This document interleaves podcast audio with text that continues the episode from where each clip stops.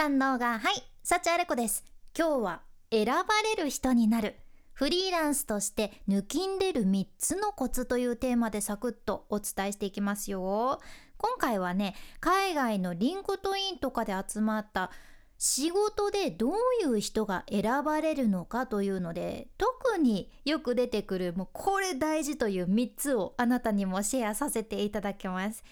で実は私も前の仕事で11年間しゃべる仕事をやってきたんやけど事務所には所属しとったっちゃけど一応ずっと11年間個人事業主ではやってきていてとにかく抜きんでて選ばれないと仕事ができないっていう状況だったけんその私が11年の間いろんな人に学ばせていただいてきたこともこのね海外で言われてる大事なポイントとねすごく共通する部分があったけんそれも合わせてお伝えしていきます。まず選ばれる人になるために大切な一つ目というのが細かいところに配慮するってことです。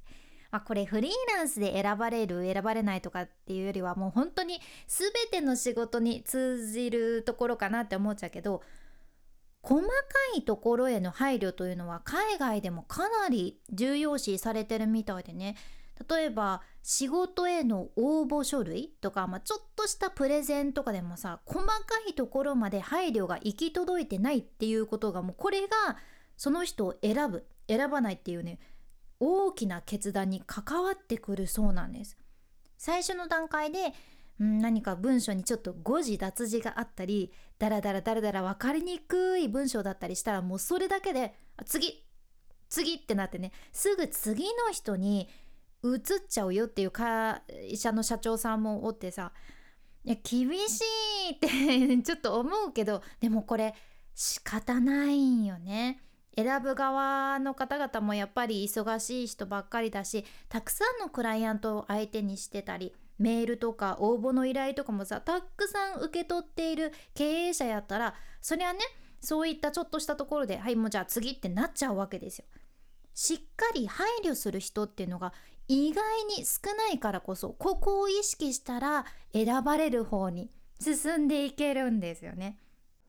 私もこのポイントで思い出すのが前お世話になってたテレビディレクターの言葉でねまあ、もちろんそのディレクターも番組のオーディションとかで審査する側だったり番組を作ったりされる側やったんやけど長く生き残るタレントっていうのは細かいところへの配慮がもうすんごいしめちゃくちゃ丁寧なんだよねっておっしゃってたんですよ。例えばよくテレビ番組でも出てくるフリップってあるけどタレントさんがクイズの答えをさそのフリップに書いてひっくり返すみたいなねあれあれがフリップやけど本当にびっくりするぐらいちゃんとこの業界で選ばれ続けてる人っていうのはめちゃくちゃ丁寧にフリップさえも書くんだよねってちょっと絵まで描いちゃったりしてすごく細かく書いてくれる人も多いけどでもちょっとね使うだけ？そのコーナーのちょっとの部分で使うフリップだからって適当に書く人もおるっていうことでさ。そんななんかフリップの一つや二つ仕事にそこまで関係なくないって思われるかもしれんけど、うん、あくまでこれは一つの例でこういう細かいところまで気を使って丁寧にできる人っていうのはもちろん他のところでも丁寧に仕事ができるし相手目線を持ってる人だし何よりここまでしっかりしてくれるなら信頼されるんよね。これが大事なポイントなんです。まあ、やけ最初は特に何か相手に出すものがあったらダブルチェック3回ぐらいはまあ、うん、最低限チェックをして間違いはないのかあと相手目線で仕上げることができてるのかとかここは確認したいところだなと思いました。では2つ目。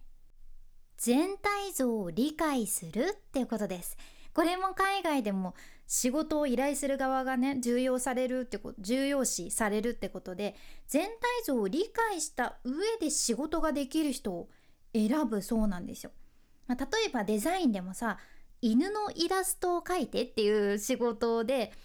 あ分かりました。じゃあ自分の描きたいようにワンちゃん描いてきましたよっていう人じゃなくて依頼者はこのデザインをどう使いたいのかなとかどういう目的があってこのような依頼をされたのかというのを自分から把握しに行って例えばさその依頼者があ子どもたちもたくさんこのイベントに来てほしいという目的があって依頼してるんだよねってことが分かったらその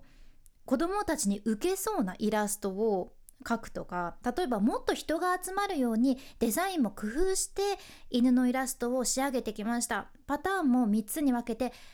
作ってきましたとかっていう人やったらさ依頼者もえこの人分かってるな助かるないやまたお願いしたいなって自分の目的までも考えてくれてるんだなとかって思うんよね。ここで差が出てくるっていうことじゃん。もうこれに関してはね私も実体験がありまして昔下積み時代の時私はイベントでコンパニオンのお仕事もねもうたっくさん めちゃくちゃやってきたんだけどコンパニオンはね現場によって求められることもいろいろ違うけどその指定のコスチュームがねだいたいあって基本ずっと笑顔で姿勢よく「こんにちは」って 場を明るくする感じかな なんていうのかな難しいけどまあそういうお仕事があるんですよ。まあコンパニオンもいろんなランクはあるっちゃけど簡単な現場だったらそこまで厳しくない現場やったら大学生の普通のアルバイトの子たちも現場に入ってくるような感じなんよね。うん、である大きなイベントで私はクライアントにここに立ってただただとにかく笑顔でキャンディーをみんなに配ってくれたらいいからって言われた現場があったじゃん。うん、でその当日は言われた通りにやってたんやけどイベント中にねあれってそのイベントの会場全体を見渡した時にあのステージにクライアントは集客したいはずなのに集客する人いないよなって気づいて私が今キャンディーを配るっていうその立ってるところがちょうどたくさんの人が通っていくところだったんですよ。でそれではって思ってクライアントの方にね私の休憩の時にちょっと提案してみたんよね。もしよかったら私は今キャンディーを配らせていただいてるんですけどステージの案内もそのキャンディーを配りながらさせていただいてもいいですかってうん、そしたらクライアントの方もね「あえなるほど」って喜んでくれて「じゃあお願い」って言われてさそれで結構お客さんの動線を作ることができたというか変化ができてねちょこっとお役に立ててあよかったなコンパニオンだったけど自分から提案してよかったなって思ったんですよ。うん、でそしたらねなんと次の年全く同じイベントその毎年行われてるイベントをやったけん大きなイベントでねでその同じイベントのクライアントが私のことを覚えててくれててその次の年なんと今度は私をね MC として指名でお仕事をくださったわけなんですよ。もう当時とか私まだまだその MC の経験とかも浅かったけん下積みやったけんねうん、いやまさかそのコンパニオンの仕事ぶりを見て MC として選んでいただけるなんてっていう経験があっていやほんとこんなことあるんやなって思ったんやけど、うん、ちゃんと自分が頼まれたことだけじゃなくってその全体像をしっかり理解した上で自分の仕事ができる。プラスアルファ相手が喜んでくれるように仕事ができるとこれまあもちろんめちゃくちゃ喜ばれるんだなというのは経験したじゃね。はい。なのでここは私も改めて意識していきたいなと思ったところです。では最後3つ目。ポートフォリオを持つってことです。これがね海外でも大事だと言われていてポートフォリオっていうのは自分がどんなスキルを持っていてどんな経歴があってどんなものをこれまで作ってきたのかとかをもうパッと見で分かるようにパッとまとめたものなんやけどうん、まあ、日本のよくある履歴書のもっとこう自分が作ってきた実績が視覚的に分かるような感じ？かな？でやっぱりフリーランスになるとただね「こんにちは幸あれ子です」もう今のありのままの私だけを見て採用してください。もうありのままでレディーゴーでお願いしますみたいな。そんなフリーランスよりはさこんにちはもうこちらポートフォリオです。これが私が今できることそして今までやってきたことが簡潔にまとまってますという感じでさパッと相手がすぐ分かるようなポートフォリオをお渡しできた方がもちろん相手も明らかにその不安なままねこの人は何が実際できるんだろうなってこう分からないまま選ぶっていう風にはならずあこれもできるんだね。あこんな大きな仕事も今までしてきたんだねとかってさその人を選ぶ理由が明確になるんよね。まあ、もちろんそのあちょっと今回の自分たちの依頼とはかけ離れてるからお断りしますってことにもつながるけど、うん、すれ違わなくなるわけです。で私も前の仕事ではねうん自分はちょっと見た目が結構関わってくる仕事だったからいろんな